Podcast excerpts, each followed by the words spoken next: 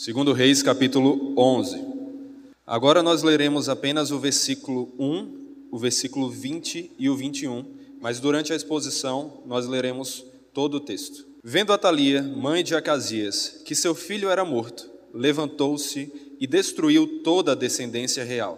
Versículo vinte. Alegrou-se todo o povo da terra e a cidade ficou tranquila, depois que mataram a Atalia à espada, junto à casa do rei. Era Joás, da idade de sete anos, quando o fizeram rei. Vamos orar mais uma vez. Senhor Deus, obrigado pela Tua palavra.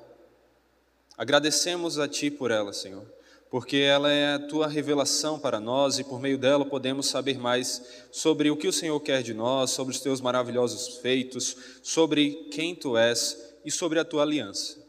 Que o Senhor nos dê o entendimento dela por meio do agir do Teu Espírito Santo em nossa mente, em nosso coração, para a Tua honra e glória, em nome de Jesus. Amém. Meus irmãos, durante toda a história, não somente hoje em dia, talvez até mesmo muito mais anteriormente, nós vimos a igreja ser perseguida. Nós conseguimos ver o povo de Deus enfrentando perseguições, inimigos se levantando e tentando ir contra a aliança que o Senhor Deus fez com o seu povo, tentando pôr um fim ao povo, tentando pôr um fim ao Messias, tentando pôr um fim na fé que temos hoje, na mensagem do Evangelho que nos fortalece e na qual estamos firmados. E esse texto que estamos aqui na nossa frente hoje, esse texto nos mostra justamente isso. Nos mostra pessoas tentando se levantar e se opondo a Deus, se opondo ao povo de Deus, se opondo à aliança. E da mesma forma que em todos esses momentos na história, Deus sempre conservou a sua aliança. Esse texto de Segundo Reis, capítulo onze, nos mostra que Deus sempre conserva a sua aliança, apesar dos seus inimigos, usando os seus servos, pondo um fim aos que se opõem e reavivando o seu povo. Deus sempre conserva a sua aliança, apesar dos seus inimigos, usando os seus servos, pondo um fim aos que se opõem e reavivando o seu povo. Acompanhe comigo agora a leitura da primeira parte dessa, de toda essa lição que nós estamos vendo aqui. O versículo um, que mostra que Deus sempre conserva a sua aliança, apesar de seus inimigos. O versículo um, que acabamos de ler, diz: Vendo Atalia, mãe de Acazias, que seu filho era morto, levantou-se e destruiu toda a descendência real. Após o golpe que Jeú fez no Reino do Norte, porque temos que perceber que Atalia estava aqui no Reino do Sul, no Reino de Judá. Após o golpe que Jeú fez no Reino do Norte, no qual ele matou tanto o rei do Norte, como também a Acazias, do qual o texto está falando aqui, o rei do sul, agora nós vemos Atalia, mãe de Acazias, tentando assumir o reino. Atalia era descendente de Acabe, antigo rei do norte, e ela se infiltrou no reino do sul por meio de um casamento do antigo rei com ela. Agora, como rainha mãe, ela tenta aqui erradicar, por um fim, a dinastia davídica, a dinastia na qual Deus disse que viria o Messias, que viria o Salvador. Como rainha mãe, isto é, uma aquela que tinha autoridade para reinar, ou melhor dizendo, para aconselhar o rei, seu filho, em várias das decisões, Atalia dispôs de poder político, de domínio, de certa forma. Nós vimos, ao falar sobre o reino de Acazias, que Atalia era sua conselheira, e que foi justamente pelas, pelos seus conselhos que Acazias fez muita coisa terrível, que ele cometeu vários pecados. E agora, depois da morte de Acazias, depois desse golpe levantado, feito por Jeú, Atalia vê uma oportunidade de tomar o poder para si. E por isso ela ordenou que todos os filhos os outros filhos de, do rei, que eram ah, seus opositores, que eram seus rivais na, no direito de reinar, fossem mortos. O que Atalia está fazendo aqui era algo que, de certa forma, era até mesmo comum em outras dinastias de outros povos. Por um, quando tinha oportunidade, pôr um fim aos seus inimigos para que aquela pessoa pudesse assumir o poder. Então ela está pondo fim aos seus rivais, para que dessa maneira ela possa reinar. Atalia, como rainha mãe, teria o direito de dominar e de reinar, enquanto um novo um novo rei não se levantasse, alguém que tivesse condições de assumir o reinado. Mas ela não queria nem mesmo esperar que alguém se levantasse. Ela queria pôr um fim aos seus inimigos e assumir o poder por si mesma. E assim, nós vemos Atalia aqui tentando se levantar contra a aliança de Deus. Se levantar contra a aliança, da qual, a qual nós inclusive lemos aqui mais cedo, que fala a Davi que ele sempre teria um descendente. Que fala para Davi, a seu servo, que da descendência dele se levantaria o rei verdadeiro, aquele rei que dominaria sobre tudo, aquele rei que seria também o Salvador.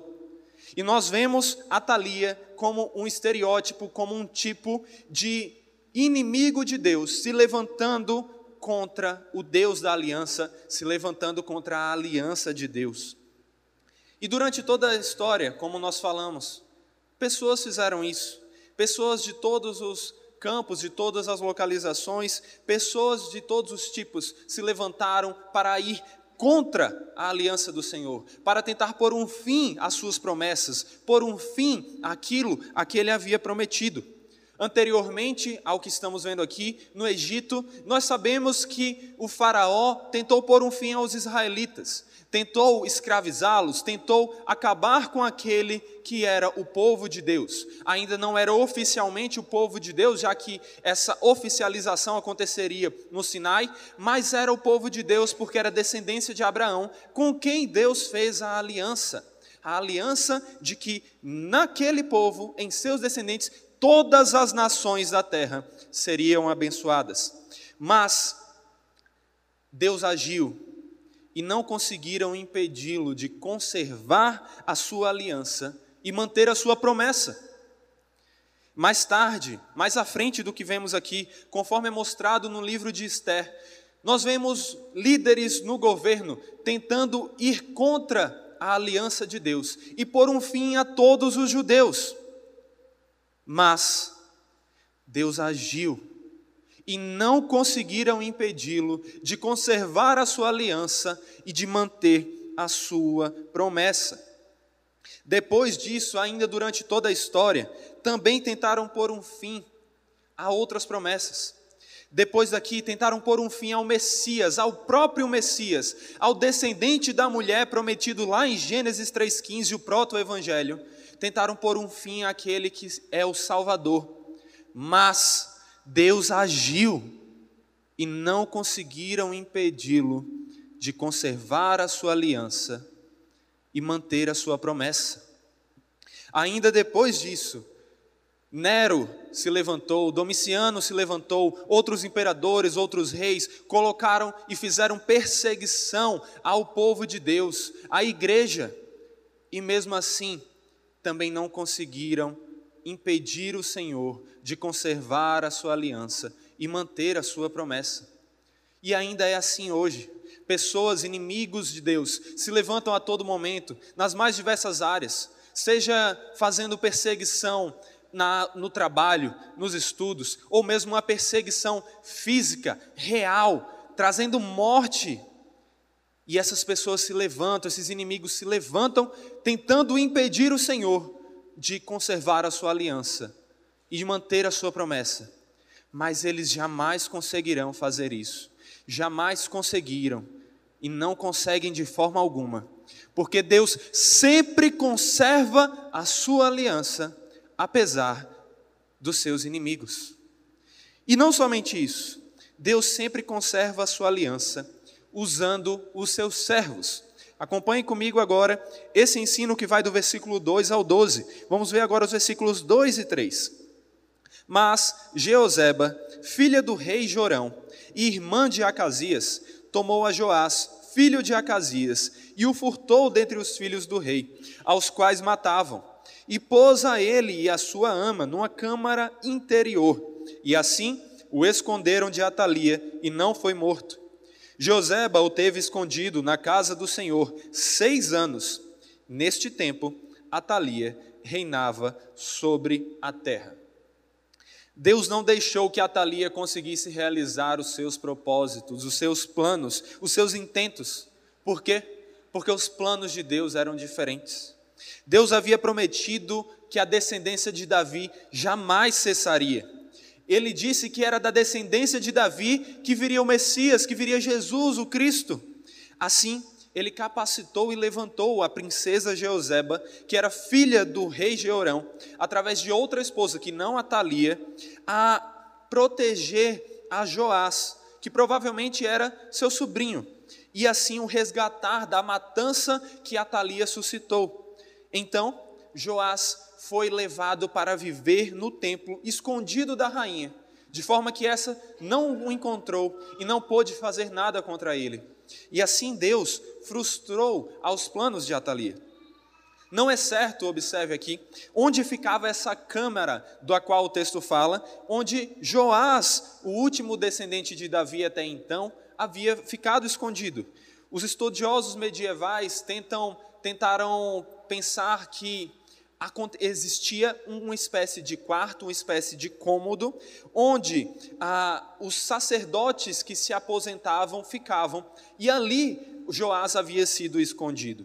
Porém, também não temos nada confirmado a respeito disso. O historiador do primeiro século, Flávio Joséfo, também teorizou que ele ficou num quarto onde ficavam certos ah, móveis que não estavam sendo usados, como inclusive camas, e coisas do tipo. Porém, nas escrituras nós não vemos nenhuma descrição explícita disso. Então, no final das contas, nós não temos certeza de onde Joás ficou escondido. Mas o que nós sabemos é que Deus o protegeu, que Deus o conservou por meio dos seus servos. E agora, acompanha aí no versículo quatro. No sétimo ano, depois desses seis anos onde Atalia reinou, nos quais Atalia reinou, mandou Joiada chamar os, capitões, os capitães dos cários e da guarda, e os fez entrar à sua presença na casa do Senhor. Fez com eles aliança e ajuramentou-os na casa do Senhor, e lhes mostrou o filho do rei. Depois de algum tempo, depois que a criança, que realmente no momento da matança era novinho, recém-nascido, havia crescido alguma coisa. Depois de alguns anos, nos quais provavelmente Joiada tentou conquistar certos laços políticos, fortalecer-se para poder ir contra a usurpadora, ir contra a inimiga de Deus. Agora, depois desse tempo, Joiada manda que se reúnam pessoas poderosas no sentido político, pessoas que poderiam ajudá-lo a derrubar a Atalia de seu governo pecaminoso. Joiada, a quem o texto mais tarde se refere como sacerdote, tornou-se dessa forma uma espécie de catalisador para restaurar a dinastia davídica e assim fazer com que ela ficasse em seu lugar histórico, fazer com que fosse conservada a aliança de Deus com os seus servos, a aliança de Deus com o seu povo. E é significativo notar que foi justamente um líder religioso que Deus usou para que essa dinastia fosse conservada e que por meio dela, como nós poderemos ver, tanto no sermão de hoje como nos próximos, fosse feita uma restauração religiosa também. Um reavivamento fosse suscitado e assim o baalismo e todo aquele paganismo no meio do povo fosse destruído ou ao menos diminuído. E em grande parte do Oriente Médio é comum que nós víssemos coisas assim, sacerdotes, pessoas de autoridade religiosa, terem também certo poder político, certa relevância política. Em Israel, o poder da instituição profética, contudo, era mais forte. Ele era mais visível do que os dos sacerdotes. Nós já vimos aqui em todas as últimas pregações a, a falar dos profetas, vimos sobre Elias, vimos sobre Eliseu e vimos quanto eles eram respeitados e mesmo diante das autoridades civis. Mas os sacerdotes também tinham certo poder político e, além disso, Joiada não era um simples sacerdote. Em que sentido? No sentido de que ele havia se casado com Jeoseba, que era filha do rei, de forma que assim ele fez uma união político-religiosa, ele conseguiu favores também diante do governo. E esse sacerdote foi levantado por Deus para derrubar Atalia, utilizando assim os comandantes da companhia do exército, e que provavelmente eram da guarda real, e assim fez com eles um pacto, fazendo com que eles jurassem proteção ao novo rei, a quem ele acabou de mostrar a eles, a criança Joás, que até então só tem sete anos. E dentre esses é, guardas, também haviam os cários, do qual o texto fala aqui. Os cários eram mercenários da Cária, no sudeste da Ásia Menor. É provável que eles também sejam alguns dos guardas reais que nós vemos sendo descritos na guarda pertencente a Davi. Então, Joiada une toda essa força bélica e também a força religiosa, os sacerdotes, os levitas, conforme o, a versão paralela, a narrativa paralela a essa passagem que encontramos em, em Segundo Crônicas, mostrando assim como esse servo de Deus foi usado e se levantou para ir contra os inimigos do Senhor. E dessa forma, Joiada então ah, une todo esse povo para ir contra Atalia. E observe aqui no versículo cinco qual era o seu plano. Então lhes deu ordem, dizendo: esta é a obra que haveis de fazer. Uma terça parte de vós, que entrais no sábado, fará a guarda da casa do rei, e outra terça parte estará ao portão sul, e a outra terça parte ao portão detrás da guarda. Assim, fareis a guarda e defesa desta guarda da casa do Senhor, junto ao rei. Rodeareis o rei, cada um, de armas na mão, e qualquer que pretenda penetrar nas fileiras, seja morto. Estareis com o rei quando sair e quando entrar. O plano de Joiada era que as cinco companhias de sacerdotes se juntassem no templo, pois o golpe deveria acontecer durante a época da troca de guarda, a fim de maximizar o ataque a Atalia. Enquanto isso, os guardas do Palácio Real e esses outros seriam capazes de proteger o jovem rei, que até então era indefeso por si só, com sete anos, e ainda mais contra uma rainha perversa. E eles poderiam protegê-lo de Atalia, porque, como nós podemos ver, ela não desfrutava de um apoio militar, nem mesmo de um apoio religioso ou de um apoio público. Atalia, como usurpadora, era apenas alguém que estava no poder, mas a quem todos desprezavam, por tudo que ela fez, por todo o mal que ela ocasionou, por ter matado a todos os descendentes legítimos do trono, todos os que mereciam assumir o trono. Aqui nós vemos, inclusive, falando dos portões onde essa reunião seria feita. O portão sul é chamado de portão da fundação, no paralelo em Crônicas. E o portão chamado da guarda de trás, nós não sabemos exatamente onde fica, mas eram portões ligados ali ao templo, que tinha muitas entradas, como nós podemos ver na narrativa. E aqui no versículo nove, o texto continua nos informando mais sobre esse plano e sobre como tudo foi acontecendo. Se, agora, se até agora mostrando como ele deveria acontecer, agora descrevendo como ele aconteceu. E então o versículo nove diz: fizeram, pois, os capitães de cem, segundo tudo quanto lhes ordenara o sacerdote Joiada. Tomaram cada um os seus homens, tanto os que entravam como os que saíam no sábado, e vieram ao sacerdote Joiada. O sacerdote entregou aos capitães de cem as lanças e os escudos que haviam sido do rei Davi, e estavam na casa do Senhor. Os da guarda se puseram, cada um, de armas na mão, desde o lado direito da casa real, até o lado esquerdo, e até ao altar, e até o templo, para rodear o rei. Os grupos de sacerdotes, dos quais nós falamos até então, foram apoiados pelos exércitos que Joiada havia juntado, cujos comandantes, para evitar suspeitas e de acordo com os costumes, entravam desarmados no templo. Os homens foram convocados com essa escolta real e seus oficiais armados, e isso é um detalhe interessante que nós analisaremos logo a seguir, e os seus oficiais armados com as armas já existentes no templo. Assim, havia armas suficientes para impedir um ataque a um jovem rei. Mas de onde vinham essas armas? De que armas estamos falando? Afinal, tinham armas no templo? O que não sabemos ao certo é justamente isso, onde essas armas estavam armazenadas, porque não há menção a um depósito, a um arsenal no templo, pela narrativa das Escrituras. Provavelmente elas eram peças cerimoniais usadas pelo rei nas procissões e mantidas em exibição. E é possível também que elas incluíssem armas importantes que foram capturadas durante as guerras, como provavelmente a espada de Golias, que Davi inclusive usou.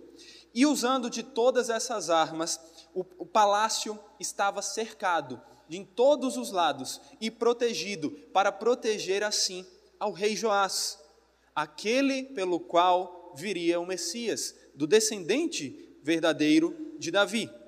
E o versículo doze segue: então Joiada fez sair o filho do rei, e pôs-lhe a coroa, e lhe deu o livro do testemunho, e o constituíram rei, e o ungiram, e bateram palmas, e gritaram: viva o rei! Este capítulo, como nós podemos observar, inclui um dos relatos mais exclusivos e completos da coroação de um rei israelita, de um rei de Judá. Após a unção, que era uma característica praticamente que exclusiva da dinastia davídica, a coroação foi seguida por uma cerimônia formal de aliança no templo. A aliança monárquica é então feita pelo representante do Senhor, o sacerdote Joiada, que ungiu Joás em meio a toda essa aclamação pública, porque todo o povo estava ali e estava aplaudindo o rei, feliz também, porque sabiam que aquilo significava o fim do reinado da usurpadora Atalia. E isso mostrava também que Joás não estava apenas se importando em colocar um novo rei no comando, mas ele se importava que esse novo rei fosse um rei temente ao Senhor, um rei que conhecesse a lei de Deus e que a obedecesse. E foi justamente por isso que Joás, ao sair do templo, recebeu tanto a coroa como também um, o livro do testemunho. Isso mostrava que o rei escolhido não era um soberano supremo. Ele não era o rei por si só, porque ele era um rei submisso ao verdadeiro rei, ao Rei dos Reis, o Senhor dos Senhores, ao Alfa e o Ômega, ao nosso Deus, o Senhor da Aliança, Iavé. E esse rei, Joás, estava então sob a vontade de Deus, em submissão à sua vontade soberana. Ou seja, o que Joiada fez ao entregar esse livro do testemunho a Joás foi dizer que esse deveria reinar, fazendo as coisas de acordo com a vontade de Deus, de acordo com a lei de Deus, fazendo as coisas conforme a vontade daquele que é o verdadeiro soberano sobre o povo de Israel e também sobre todo o povo de Deus na história, inclusive a nós cristãos. E esse livro de, de, do testemunho aqui poderia então ter uma cópia dos Dez Mandamentos, poderia ter uma cópia do Pacto Mosaico, mas especialmente os regulamentos acerca de como deveria ser o rei, de quais eram seus direitos, de quais eram os seus deveres, conforme nós encontramos em Deuteronômio dezessete. E assim, é possível também que tivesse as promessas da aliança feita a Davi, a aliança e, essa, e as promessas da aliança que lemos no Salmo oitenta e nove, essa aliança de que nunca lhe faltaria um descendente. E então, depois de tudo isso, Joiada ungiu a Joás. E observe que isso não foi feito em todos os casos de coroação dos reis. Nós temos nas Escrituras narrado na coroação, esse, esse ato de ungir, apenas na coroação de Saul, de Davi e de Salomão. E agora, aqui em Joás. E assim, por meio dessa unção, nós vemos aqui um, uma indicação, uma mensagem de que o rei não só deveria governar de acordo com a vontade de Deus, mas ele só conseguiria governar capacitado por Deus. Porque a unção significava isso, o favor de Deus, a capacitação de Deus ao seu servo ou aos seus servos. E assim, por meio dessa unção, que é uma cerimônia relacionada à coroação dos israelitas, nós vemos Deus governando o seu povo por meio do descendente de Davi, Joás. E é por causa dessa unção que o rei recebia o título de ungido do Senhor.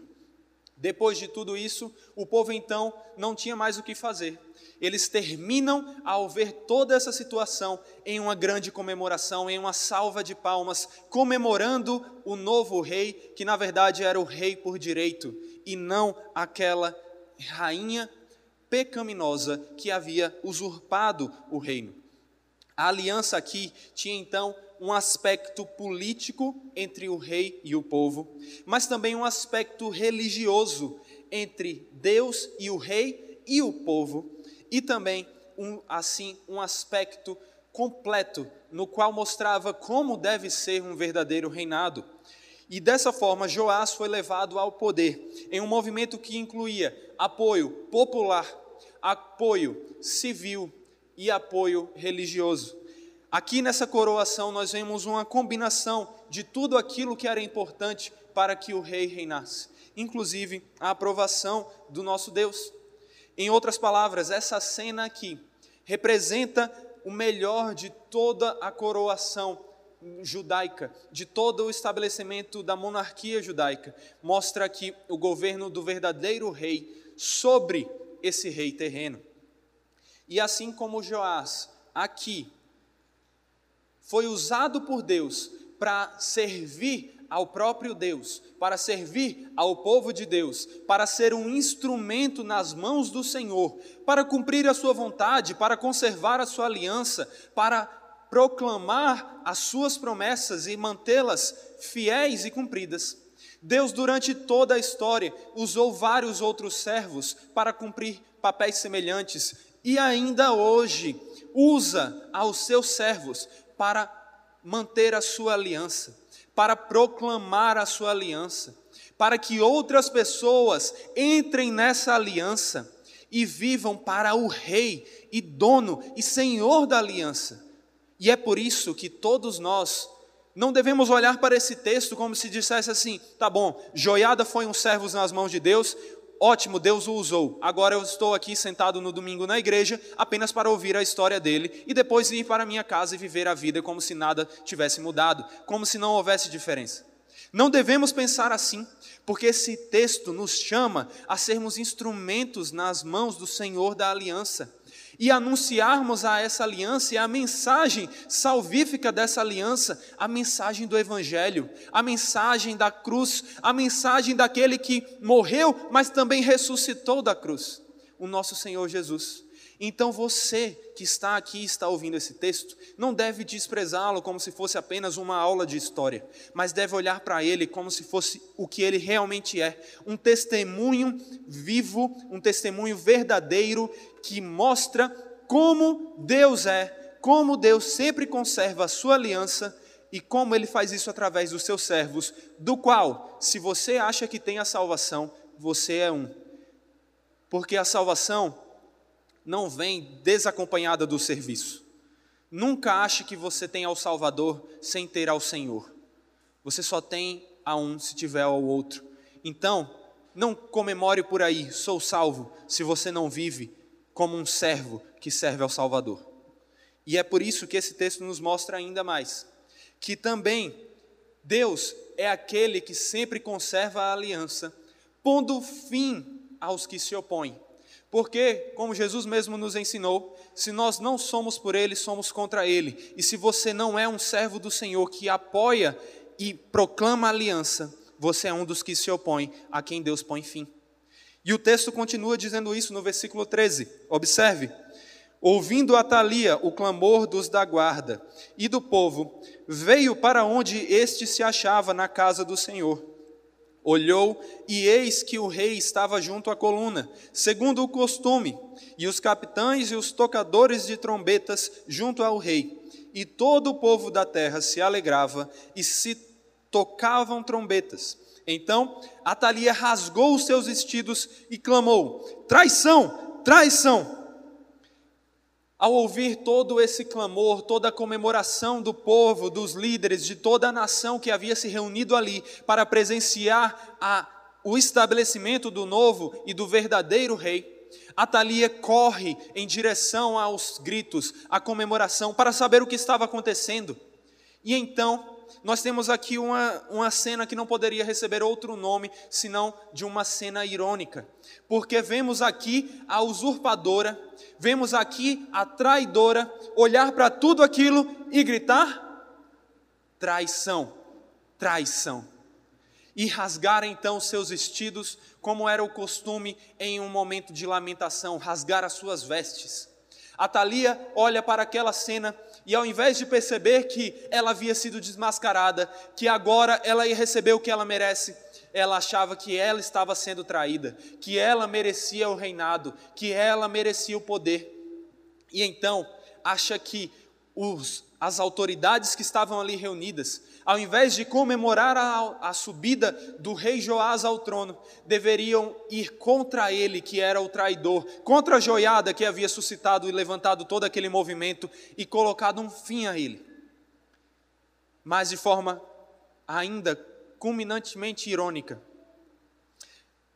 quem grita por traição é reconhecida como traidora e encontra um fim que um traidor merece. Porque Joiada, então, sabendo de tudo que Atalia havia feito, de todas as mortes que ela havia suscitado, de todo o mal que ela havia ocasionado, manda que a capturassem e então a matassem. E onde nós vemos isso? É justamente nos versículos seguintes.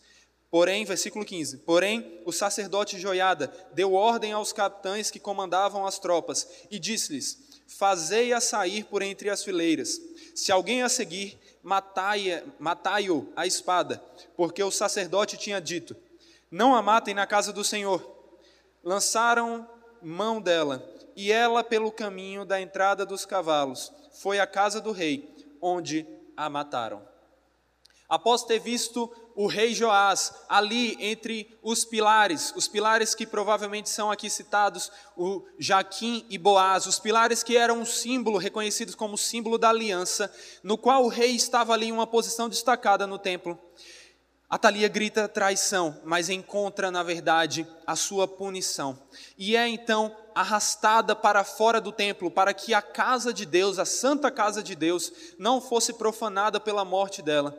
E é levada pelo caminho dos cavalos, o caminho onde os cavalos entravam na cidade, para encontrar o seu castigo, a sua recompensa, aquilo que merecia, a recompensa pelos seus pecados, o salário dos seus pecados, a morte. E então, foi durante, assim como foi durante toda essa história, nós vemos aqui os que se opõem a Deus, até mesmo tendo algum momento de destaque, parecendo que estão vencendo, parecendo que estão intocáveis, mas no fim, Deus sempre põe um fim aos que se opõem a Ele, se opõem à sua aliança, se opõem ao seu povo. Da mesma forma aconteceu com Faraó anteriormente.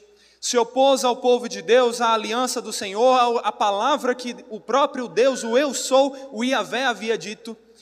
E então encontrou o seu fim naquelas águas, daquele mar onde Deus fez o milagre para salvar o seu povo, mas também pôs um fim aos seus inimigos, aos que se opunham a ele. E agora, nós vemos aqui isso acontecer também com Atalia. Como também vemos depois no livro de Ester, as pessoas que haviam se levantado para matar os judeus, encontrando o fim naquilo que eles haviam levantado e construído para que fosse a ferramenta do fim dos judeus. Nós vimos assim também durante toda a história e ainda veremos, porque da mesma forma que aconteceu desde o início, aconteceu durante a história, acontecerá também no final. porque o mesmo Deus que pôs um fim a Atalia, pôs um fim a Faraó, pôs um fim a todos aqueles que se levantaram contra ele, é aquele que colocará um fim definitivo ao pecado, às suas, às suas, a, aos seus resultados, aquele que é o seu rei, ao Satanás, àquele que levanta-se contra o povo de Deus, o enganador e até mesmo a própria morte. Porque sabemos, conforme a Bíblia nos revela, que todos estes encontrarão um fim, até mesmo a morte, que é o último inimigo que será destruído, mas que será destruído, porque aquele que começou a boa obra em nós, há de completá-la até o dia de Cristo Jesus, há de pôr um fim aos que se opõem ao seu povo, e há de pôr um fim a Satanás, a morte e a todos os seus demônios. E assim, meus irmãos, podemos descansar nessa mensagem, podemos descansar sabendo que Deus é aquele que põe um fim aos que se opõem a nós, servos dele. Podemos saber que a vingança não pertence a nós, porque o Deus verdadeiro, o Deus da justiça, ele sim cumpre a sua justiça, e ele põe fim aos que se levantam contra ele. E então, vemos aqui justamente Deus mostrando que a esses a quem ele põe um fim, depois de pôr um fim a eles, ele também reaviva o seu povo, porque o Deus que sempre conserva a aliança, reaviva o seu povo, conforme nós vemos nos últimos versículos, do versículo dezessete ao vinte e um. Diz assim o texto, no versículo dezessete, acompanha aí. Fez a, Joiada fez a aliança entre o Senhor e o rei, e o povo, para serem eles o povo do Senhor, como também entre o rei e o povo, tendo posto um fim à usurpadora e estabelecido o legítimo rei ali no trono. As coisas estavam mudando para o povo de Deus.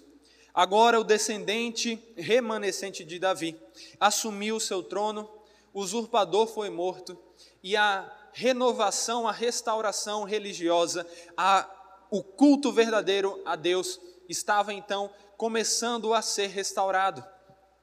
Joiada concluiu aqui o seu plano, que havia, que havia sido também de derrubar a Atalia, mas não somente disso, ele conclui aqui o seu plano, ligando o povo a Deus, estabelecendo a aliança entre Deus e o rei, o rei e Deus, e entre o rei, Deus e o povo, porque é isso que nós vemos, é isso que é importante, essa aliança com Deus, essa aliança com aquele que é o Criador, que é o sustentador da vida.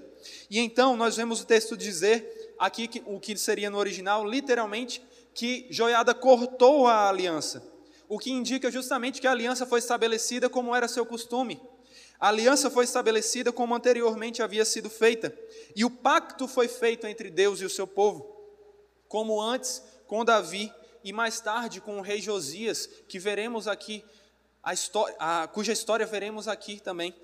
Nós vemos aqui um retorno do povo a Deus e um abandono, abandono do pecado. Nós vemos aqui a verdadeira adoração ao Iavé, ao único que merece adoração, sendo estabelecida. O povo e o rei deveriam viver não simplesmente felizes porque, ah, agora as coisas estão boas, o governador, o presidente, o líder daqui dessa nação, ele é um rei bondoso, ele é um líder bondoso, e agora eu consigo trabalhar, eu consigo estudar, minha vida está ótima. Não somente isso, porque se tudo isso estiver estabelecido, ainda que tenhamos, inclusive nos dias de hoje, uma nação onde a paz reine, se não houver paz com Deus, não há paz de forma nenhuma. A paz será apenas uma ilusão, porque o que é ter paz com um rei, paz entre um povo, se não há paz com aquele que é criador e sustentador, tanto do rei como do povo? E assim, nós vemos aqui Joiada, mostrando essa lição e ensinando ao povo que essa renovação da aliança era necessária. Era necessária porque os reis anteriores haviam se pervertido, haviam abandonado ao verdadeiro Deus, haviam se afastado do Senhor e servido a Baal. E aqui, nós vemos então o Senhor assumindo o seu lugar, o Senhor voltando, ou melhor dizendo, de forma mais clara, assumindo aquilo que ele sempre está, o controle de todas as coisas, porque Deus está no controle a todo momento, mas Ele também estava agora no controle mais visível, de forma mais visível por meio do seu servo, do, por meio do descendente de Davi, o rei Joás. E a aliança entre Deus e o rei é uma renovação então dessas promessas feitas a Davi. O reinado de Atalia havia interrompido a dinastia davídica, porque ela havia tentado colocar um fim a ela e havia reinado sozinha durante seis anos. Mas agora nós vemos Joiada sendo usado como um servo de Deus, para que levantasse pessoas para pôr um fim a esse inimigo do Senhor. E aqui encontramos então um reavivamento do seu povo. Um reavivamento tanto do rei como do povo a quem o rei governaria. Mais tarde, Josias faria uma espécie de acordo semelhante com o povo, no qual ele diria para o povo que eles deveriam servir ao Deus verdadeiro. E da mesma forma, é como nós devemos viver hoje em dia, em submissão à autoridade, desde que essa autoridade não seja contrária à verdadeira autoridade, ao Deus Todo-Poderoso. E é por isso que o versículo dezoito começa mostrando, é, termina de mostrar um pouco mais dessa restauração, dessa purificação da religião, ao dizer: então todo o povo da terra entrou na casa de Baal e a derribaram, despedaçaram seus altares e as suas imagens, e a Matã, sacerdote de Baal, de Baal, mataram perante os altares. Então o sacerdote pôs guarda sobre a casa do Senhor. Todo Toda a renovação do pacto do Senhor não poderia ser feita se a adoração ao ídolo do povo continuasse. Da mesma forma que não podemos dizer que servimos ao Senhor e que temos um relacionamento com Ele, que nos convertemos a Ele, se ainda temos ídolos no nosso coração, que nós queremos que reinem na nossa vida juntamente com o nosso Deus. E é por isso que, além de estabelecer, a, reestabelecer a aliança com Deus e a adoração legítima a esse Deus verdadeiro, Joiada levanta o povo para pôr um fim à idolatria ao ídolo Baal. O povo então derruba o altar de Baal e executa a Matã, que era seu sacerdote. Possivelmente Matã fosse um nome fenício comum, de forma que então esse rei teria sido trazido de outras regiões, esse sacerdote havia sido trazido de outras regiões para cá. Mas ao mesmo tempo nós vemos nas escrituras esse título sendo aplicado a israelitas, de uma maneira que entendemos que um israelita poderia assumir essa profissão. Mas seja como for, nós entendemos que o que se destaca aqui é que Atalia havia trazido muita destruição por meio desse paganismo a Baal, dessa idolatria a Baal, porque o povo a adorava e tinha os seus sacerdotes ali intercedendo por eles diante do seu ídolo. Mas Joiada foi levantado para que animasse o povo e junto com o povo colocasse fim a essa idolatria. Essa reforma religiosa aqui é então similar à que nós vimos com Jeú, mas ao mesmo tempo tem certas diferenças.